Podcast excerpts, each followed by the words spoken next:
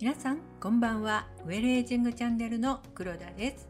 このチャンネルではウェルエイジングをテーマに人生100年時代上手に年齢を重ねて楽しく過ごしていくための健康や美容暮らし方などについてお話ししていくチャンネルです。2回にわたってボディの乾燥ケアについてお話ししましたが今回はお顔の乾燥じわについてお話しいたします。冬場は1年で最も肌にとって過酷な乾燥の環境になりますが乾燥はお肌を老化させる根源と言っていいほどシワやシミなどの原因になります。乾燥が原因でシワが一番にできる部分といえば目元ですよね。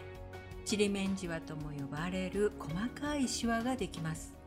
お顔の中でも目の周りの皮膚は薄く皮脂の分泌も特に少ない上にメイクやクレンジングなどで刺激も受けやすいためお肌のタイプに関係なく目元は乾燥しやすい部分です。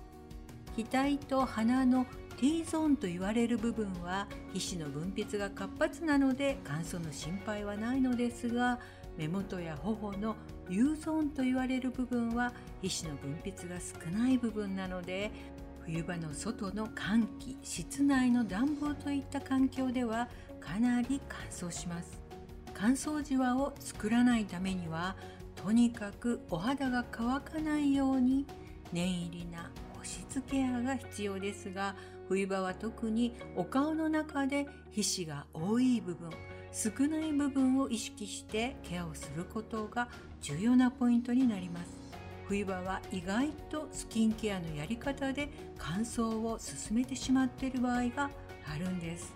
例えば洗顔ですが皆さんは洗顔をする時お顔のどの部分から洗いますか？T ゾーンも U ゾーンも同じように洗っていませんか？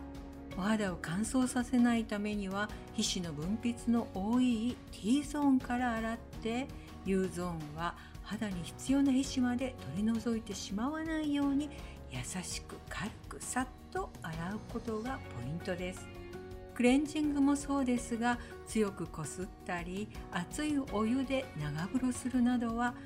肌に負担をかけ必要な皮脂まで取り除いてしまうので冬場は特に注意が必要です。そして洗顔後やお風呂上がりの保湿ですがポイントはタイミングです。お肌が乾かないうちに化粧水や美容液を素早くつけることがとても大事なんです。オイルを使う場合はできればお肌がまだ濡れているうちにつけることをお勧めします。保湿ケアの仕上げはクリームの油分で潤いをしっかり閉じ込めることですがやはり皮脂の多い部分と少ない部分の使用量は加減し特に乾燥する目元には目元専用の美容液やアイクリームなどをプラスするとより乾燥じわの予防に効果的です。クリームは手で温めてから指でポンポンと置くようにしてこすらないようになじませるのがいいですよ。皮脂の多い部分と少ない部分のケアの仕方を少し変えるだけで冬場の乾燥を効率よく防ぐことができます。また暖房の効いた室内では肌の潤いを保つために加湿も大事です。肌のための湿度は60から70%が理想とされているので室内の湿度にも気を配りながら冬場の肌の潤いを守りましょう。ということで今回はお顔の乾燥じわについてお話しいたしました。次回はお肌の天然の保湿成分についてお話ししたいと思います。それでは今日はこの辺でお相手はウェルエイジングチャンネルの黒田がお届けいたしました。今日もお聴きいただきありがとうございます。